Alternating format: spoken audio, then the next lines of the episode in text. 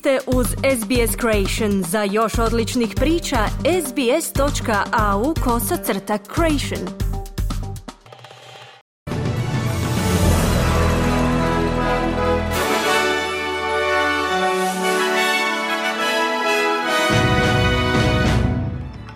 U tjednom pregledu vijesti poslušajte.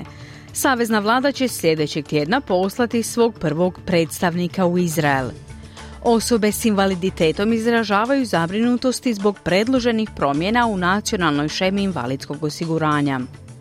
Liberali zahtijevaju ispreku laborističke vlade zbog oslobađanja osoba s kriminalnom prošlošću iz imigracijskog pritvora.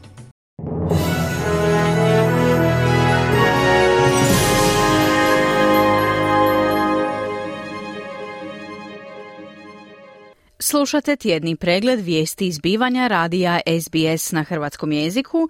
Ja sam Mirna Primorac. Zagovornici osoba s invaliditetom izražavaju zabrinuto zbog nekih predloženih promjena u nacionalnoj šemi invalidskog osiguranja. Ministar za NDIS Bill Shorten priopćio je u četvrtak na objavi rezultata revizije da je savezna vlada odlučna riješiti sistemske probleme unutar šeme. Neovisno izvješće koje je naručila vlada analiziralo je trenutnu učinkovitost programa, čiji su troškovi neodrživo rasli za 14% godišnje. U zaključku revizije se preporučuje ukidanje automatskog pristupa šemi na temelju dijagnoze poput autizma, te se umjesto toga zagovara pristup temeljen na razini invalidnosti korisnika. No izvršna direktorica organizacije Autism Awareness Australia Nicole Rogerson izjavila je sljedeće. But what we do know is the government had determined that there are too many children in the scheme and that for some of those children they would be better supported outside the NDIS. Ono što znamo jest da je vlada odlučila da ima previše djece u ovoj šemi i da bi za neku od te djece bila bolja potpora izvan NDIS-a, te će stoga taj trošak prebaciti na države. No u ovom trenu jednostavno ne znamo jesu li države spremne preuzeti tu odgovornost i nositi se s tim, kazala je Rogerson. U izraelskom zračnom napadu na grad Khan Yunis u pojasu Gaze navodno je smrtno stradalo nekoliko ljudi. Točan broj žrtava još nije potvrđen kao ni broj ozlijeđenih u udaru koji je pogodio stambeni blok. No svjedoci poput Šadija Abu Samre tvrde da se strahuje kako su deseci ljudi zatrpani ispod ruševina. Ljudi su doručkovali, sjedili sigurno, pekli kruh ili punili boce s vodom. Nema sigurnosti, nema sigurnog područja, svi projektili padaju iznad glava ljudi. Bog će suditi svakome tko šuti, apsolutno svakome tko šuti. Više od 70 osoba zarobljeno ispod nas, a ne možemo ih izvući. Ljudi, molimo vas za sučut. Više od 70 osoba je zarobljeno. Do sada smo izvukli možda 20 ili 30, a spašavanje i dalje traje, kazao je Abu Samra. Izraelske snage su također napale južni grad Rafa u Gazi dva puta tijekom noći, koji se smatrao jednim od posljednjih utočišta za civile, nakon što je Izrael proširio ofenzivu protiv Hamasa. Izrael optužuje Hamas da se skriva u civilnoj infrastrukturi poput škola i bolnica, koristeći palestince kao ljudski štit, dok Hamas te tvrdnje negira. Savezna vlada Australije će sljedećeg tjedna poslati svog prvog člana vlasti u Izrael. Pomoćnik ministrice vanjskih poslova Tim Watts posjetit će zemlju u sklopu međuparlamentarnog izaslanstva u kojemu će sudjelovati glasnogovornik oporbe Simon Birmingham.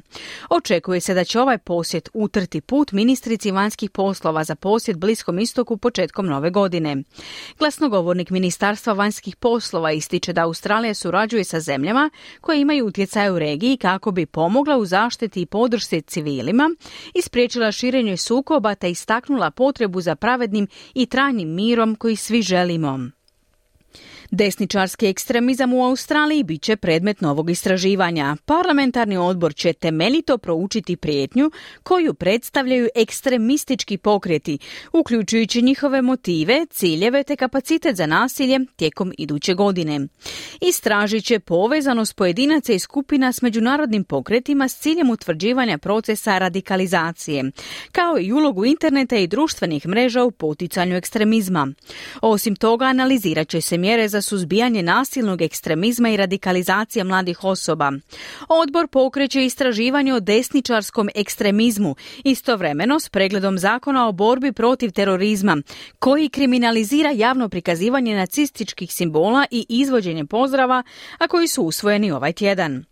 Zamjenica čelnika liberala Susan Lee pozvala je Albanezivu vladu da se ispriča Australcima, dok laboristi razmatraju ponovno pritvaranje nedavno puštenih stranaca iz imigracijskog pritvora koji potencijalno predstavljaju prijetnju sigurnosti zajednice.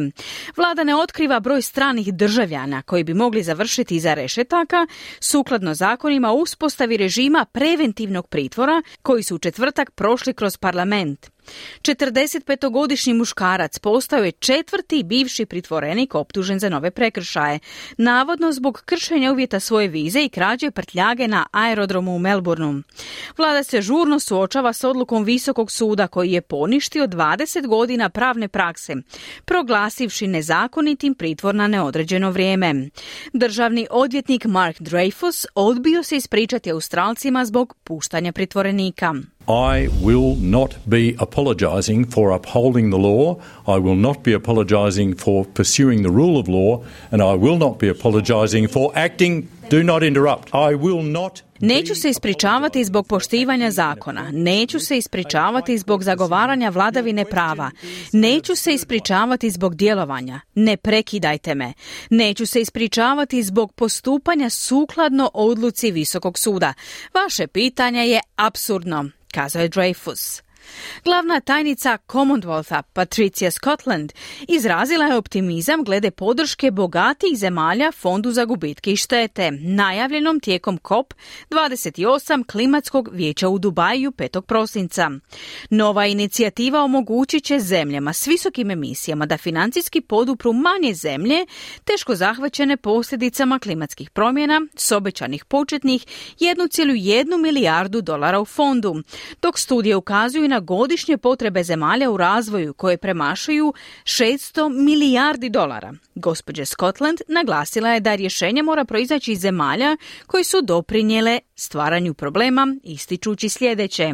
Bigger countries who have been the greater emitters, I mean 80% of the greenhouse gases were created by the um, G20. Veće zemlje su bile veći emiteri. 80% stakleničkih plinova stvorile su zemlje članice organizacije G20.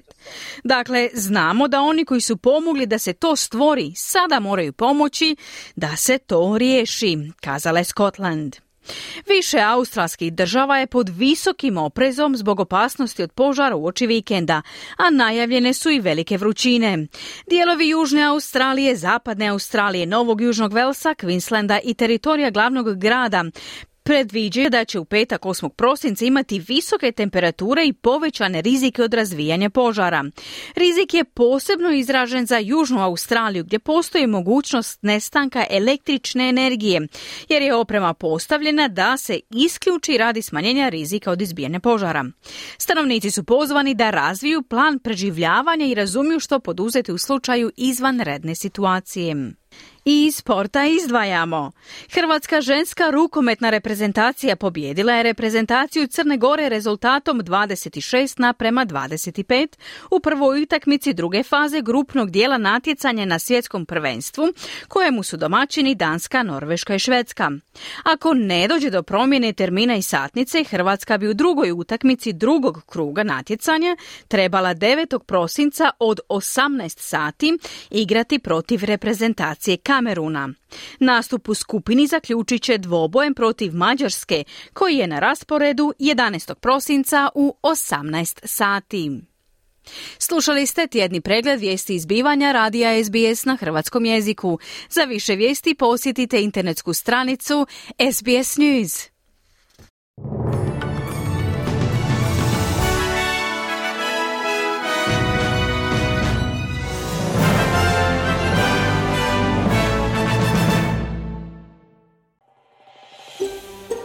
Želite čuti još ovakvih tema? Slušajte nas na Apple Podcast, Google Podcast, Spotify ili gdje god vi nalazite podcaste.